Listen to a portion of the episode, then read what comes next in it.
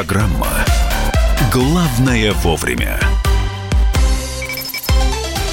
Друзья, мы продолжаем прямой эфир. Еще один час. Кстати, в этом часе специально приглашенный гость Владимир Гомельский через полчаса обязательно появится в студии. Ну а пока мы здесь Мария Бочинина. Да, я здесь, и Михаил Антонов тоже здесь. И политическая информация, политический блок информации в нашем эфире 8 9 6 7 200 ровно 9702, 8 9 6 7 200 ровно 9702. Кстати, не забывайте, что можно еще и не только слушать, но и смотреть. Э, в Ютьюбе страница «Радио Комсомольская правда». Она так и называется. «Радио Комсомольская правда». Возьмите и подпишитесь. Ну и э, снова отправляемся на Украину. Владимир Зеленский, президент Украины, подписал закон об импичменте президента. И вот именно с этой новости мы начнем, потому что там есть огромное количество событий, которые происходят на Украине. Ну, подождите, э, это новость первое звено в цепочке, потому что Зеленский э, сделал прозрачной процедуру, которая раньше практически была невыполнима. А что это за звено в цепи? А звено в цепи флешмоба по борьбе с коррупцией. Он начал с себя. Если мы уж цепочечку из этого Цепочечку. делаем... Если уж Цепуру. Дел... Если делаем цепь, Голдовую. то, то цепь вот какая. Закон о люстрации, закон о э, снятии неприкосновенности депутатской с, с депутатов Верховной Рады, и, наконец-таки, да, флешмоб по борьбе с коррупцией, и, наконец-таки, закон об импичменте президента. С нами на прямой связи украинский политолог Александр Ахрименко. Александр Андреевич, здравствуйте. Здравствуйте. Здравствуйте. Ну и что из этой цепочечки у нас выйдет? Вот, вот же. Это все хорошо или так себе? Ну, смотрите, что произошло. Ну, Да. Вчера действительно Зеленский так, как нет, он умеет, он талант, талант, он умеет красиво объявить про то, что стучите на коррупционеров. В обед я указал телефон, вы правильно поняли. В обед руководство НАБУ, которое борется с коррупционерами, обратилось ко всем украинцам. Очень просила, больше не звоните. Что произошло? Ну, произошло следующее. Понятное дело, что люди не понимают, кто такой коррупционер, потому что, называется, оборвали все телефоны, начали жаловаться на соседей, кумовей, свекрух и так дальше. И, в общем-то, ну, блокировали все, что только можно блокировать, и превратилось ну, такую пародию. Естественно, НАБУ вынуждено было объяснить, что, извините, вообще-то коррупционеры, это, во-первых, чиновники, а во-вторых, мы с ними боремся. И если у вас действительно есть какие-то документы, вы работаете, да, мы вас ждем. Александр Андреевич, А вот давайте тут- уточним для слушателей. НАБУ – Национальное агентство по борьбе э, с, с коррупцией, да? Да, да, да. Подождите, Не а, а они подумали, что 37-й вернулся, и можно друг на друга, да? Так а у нас бы не Не-не-не-не. подумали.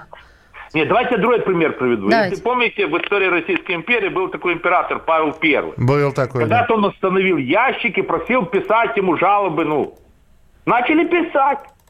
Памфлеты, карикатуры на самого Павла. Конечно, он в ящик убрал, он понял, бессмысленно. То есть, понимаете, вот эти все, ну, вот флешмоб идеальный, пиар шикарный, толку никакого. Ну, в принципе, я так думаю, с самого начала Зеленский понимал, что это не более чем такой пиар-ход Морально это что нереально. Коррупция, как- коррупция никому не мешает. Она как была, так и осталась. Ну, Но, но подождите, но народ... Что значит никому не мешает? Погодите. Александр Андреевич, народ-то отреагировал, народу-то нравится. То есть услышал призыв президента и отреагировал. Не нрави- вот слово нравится, да, но не забывайте, что есть такое изречение. Е, українці проти корупції. От щоб корупціонерів не було, ну щоб був кум, який в випадку чого мог вирішувати питання. Тобто, якщо щось случится, щоб був свій чоловік, який, ну, незаконно, но все ваши проблемы порешает. Но это ж не коррупция, это для меня. Это кумовство. Да, между прочим, некоторые так э, объясняют, извините, в Украине нет коррупции, у нас кумовство. А это же не коррупция. Ну, слово коррупция ругательное, а кумовство вроде бы не ругательное. Правильно же? Правильно. Значит, кумовство можно. То есть, э, ну давайте мы тогда, подождите, ну то есть и депутаты останутся на своих насиженных, и никакой иллюстрации, как это было там в первые годы Порошенко, когда в мусорные баки чиновников выбрасывали, этого не будет Или ничего? это только про коррупцию и про призыв, и вот про этот флешмоб президентский, а все остальное будет и будет работать? Ну, смотрите, иллюстрации не будет, тем более сейчас Конституционный суд там пытается что-то принять, я так понимаю, примет некую нейтральную. Смотрите, какая ситуация. На сегодняшний момент Зеленский, вот он показывает флешмоб и красиво, но он выстраивает довольно жесткую вертикаль власти. Э, нравится это кому-то, не нравится, но он действительно взял под контроль свою фракцию. Он действительно взял под контроль Кабмин. Сейчас, не спеша, он берет под контроль силовые структуры. Да, не спеша. Что-то быстрее, что-то медленнее. И я так понимаю, что на каком-то этапе, ну, как бы там через год, может, через два, Украина проснется. Стоп! Так у нас здесь вроде бы как бы демократия с одним великим гетьманом, который все контролирует и который сам решает, вот этот чиновник-коррупционер или это не коррупционер. Потому что, ну, понимаете, какая ситуация? Ведь э, коррупция ведь не в том заключается, что можно призвать. В системе. Систему ж никто не меняет. Вот, а по... еще... вот почему Петр Алексеевич Порошенко так спокоен, когда говорит, что ничего вы со мной не сделаете за мной. Не, абсолютно, абсолютно. Ну, просто я хочу вам привести маленький пример. Ну, вот э, Луценко, которого вы, можете знать, как генеральный прокурор, он до этого у нас был министр внутренних дел, ну, при Ющенко, а потом при Януковиче его посадили. Обвиняли в коррупции. В конечном итоге обвинили в чем? Что он своему водителю незаконно сделал э, дополнительную зарплату. Все. Хотя, понятное дело, что там коррупция зашкаливала. Ну, но все остальное доказать не могли, могли доказать какую-то ну, чушь. По этой причине Петр Алексеевич говорит, ребята, я ничего не... Я своему водителю зарплату не делал. Значит, то, что вы можете меня в чем-то обвинить, подписи моей нет. А общие фразы, ну, наверное, ему заносили, ну, знаете, это вы докажите, что мне заносили. Все так понятно. Спокойно.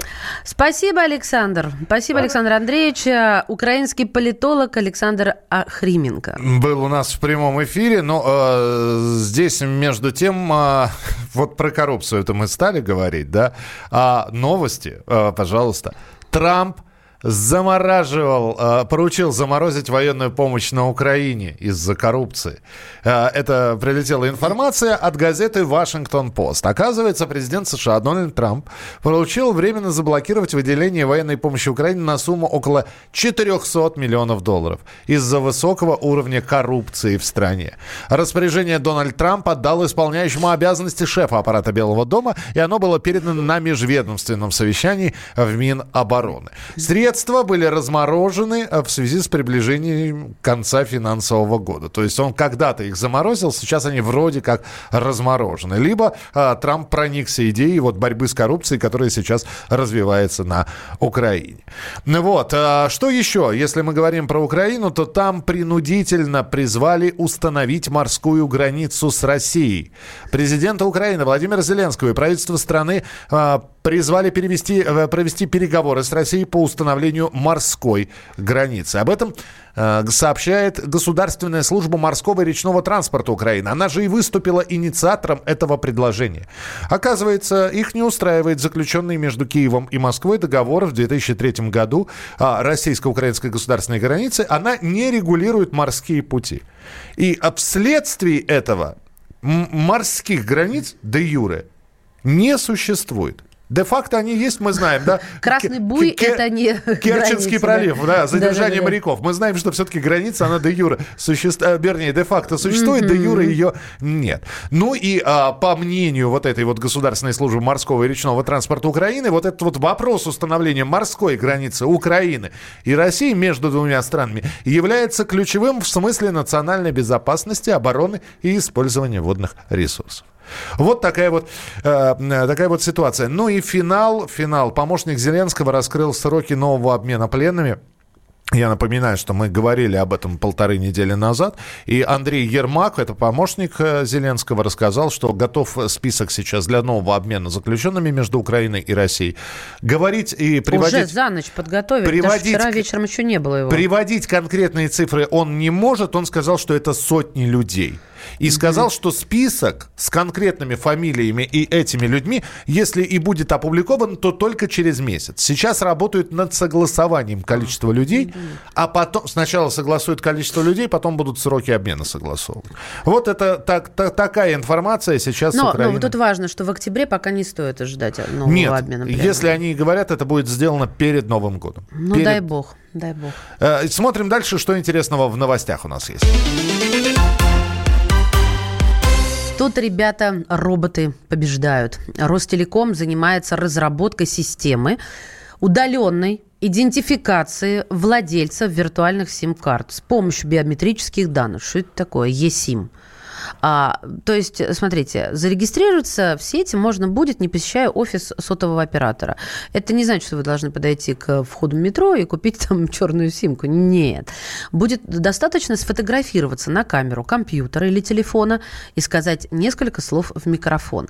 И это, конечно же, возбуждает в нас э, недюжие подозрения о том, что это часть сбора данных о тебе и обо мне в предрассветной тишине. Технический проект может быть реализован на базе единой биометрической системы, которая изначально создавалась для удаленной идентификации и обслуживания клиентов банков. То есть то, что мы сейчас высылаем банкам, да, лицо с паспортом в обнимку или э, фотографируемся как-то на удаленке.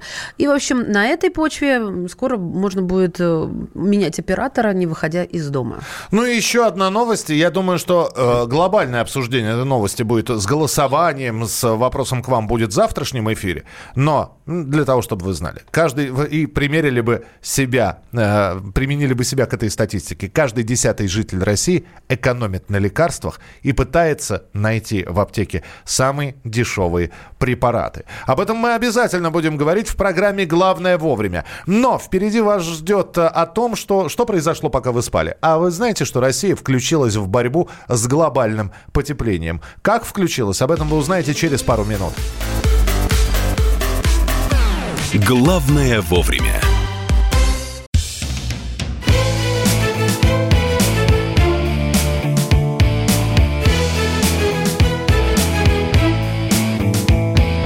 Цвет настроения. Осень. На радио «Комсомольская правда».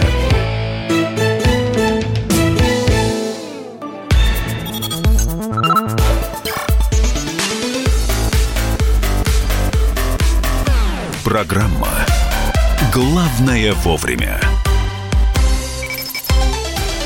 Здравствуйте, это «Главное вовремя». Прямой эфир радиостанции «Комсомольская правда». В студии Михаил Антонов. И Мария Бачинина. И борьба с глобальным потеплением. Чтобы никто больше не говорил, что это миф. Премьер-министр России Медведев подписал постановление правительства о принятии Парижского соглашения об изменении климата от 2015 года. Но ну, накануне, нужно сказать, в СМИ появлялась информация, что президент Путин намерен ратифицировать Парижское соглашение. С 2015 года документ был утвержден по итогам климатического саммита ООН.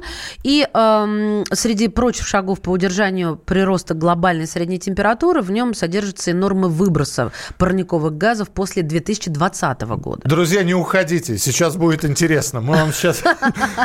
Подождите. Отопление включили? Не выключайте, не выключайте прием мы решили вам рассказать, потому что вот это вот включили, э, мы включаемся в борьбу с глобальным ну, потеплением. Это да, Париж, парижские соглашения. Что такое парижские соглашения? Откуда они взялись? Понятно, что из Парижа. Что они в себя включают? Все подробности в нашей небольшой справке. Справка. Парижское соглашение по климату принято 12 декабря 2015 года по итогам 21-й конференции рамочной конвенции об изменении климата в Париже. Его поддержали 197 стран. Соглашение должно заменить Киотский протокол, действие которого заканчивается в 2020 году. Цель Парижского соглашения – сдержать темпы глобального потепления и не допускать рост средней температуры на Земле больше, чем на 2 градуса по отношению к показателям доиндустриальной эпохи. В настоящее время средняя температура на 0,75 градуса выше, чем среднегодовые показатели от 1850 до 1900 годов. Его участники берут на себя следующие обязательства – принять национальные планы по снижению выбросов, технологическому перевооружению и адаптации к климатическим изменениям и пересматривать их в сторону повышения каждые пять лет, планомерно снижать выбросы углекислого газа в атмосферу, а для этого к 2020 году необходимо разработать национальные стратегии перехода на безуглеродную экономику, наладить международный обмен зелеными технологиями в сфере энергоэффективности, промышленности, строительства и сельского хозяйства. Ну вот теперь вы узнали, что такое Парижские соглашения, чему они посвящены. В общем, борьба действительно глобальная с, э, извините за тавтологию, с глобальным потеплением. Смотрите, какая штука. То есть к 2020 году мы должны э, соответствовать нормам выбросов парниковых газов. В основном это крупные предприятия. Кроме того, соглашение парижское э, предусматривает материальную поддержку развивающимся странам.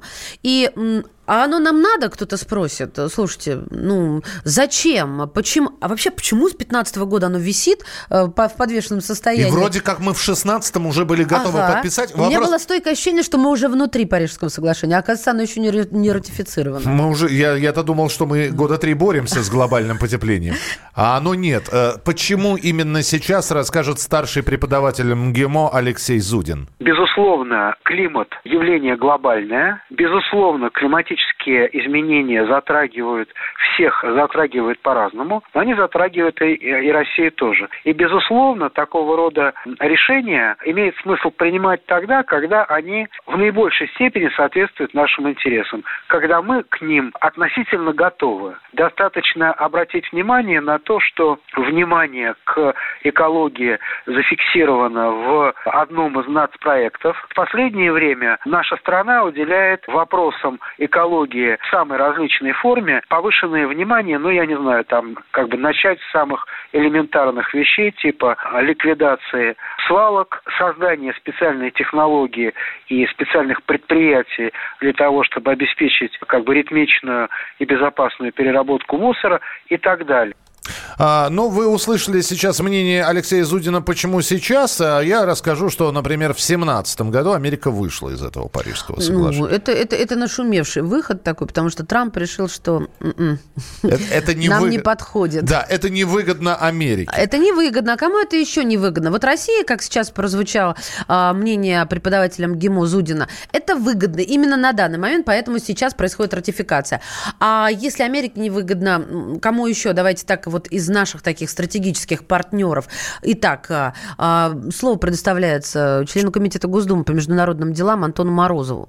Парижское соглашение по климату, оно в интересах России, поскольку там речь идет в основном о сокращении выбросов промышленных. Больше всего это бьет по интересам Китая, поскольку это будет сдерживать определенным образом э, их развитие, потому что они уже все нормы и квоты израсходовали. У нас наоборот, пока что, к сожалению, не так бурно развивается промышленность, соответственно, выбросы у нас в пределах установленных квот.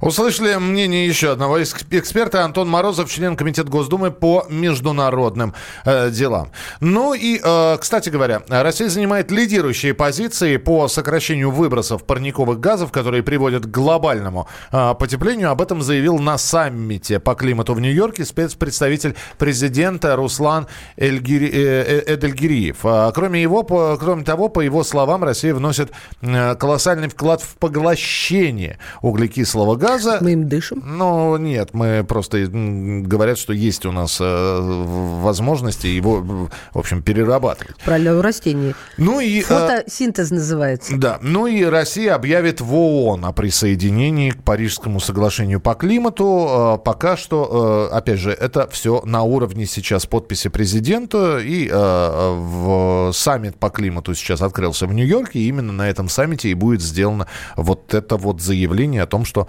Россия присоединяется к Парижским соглашениям.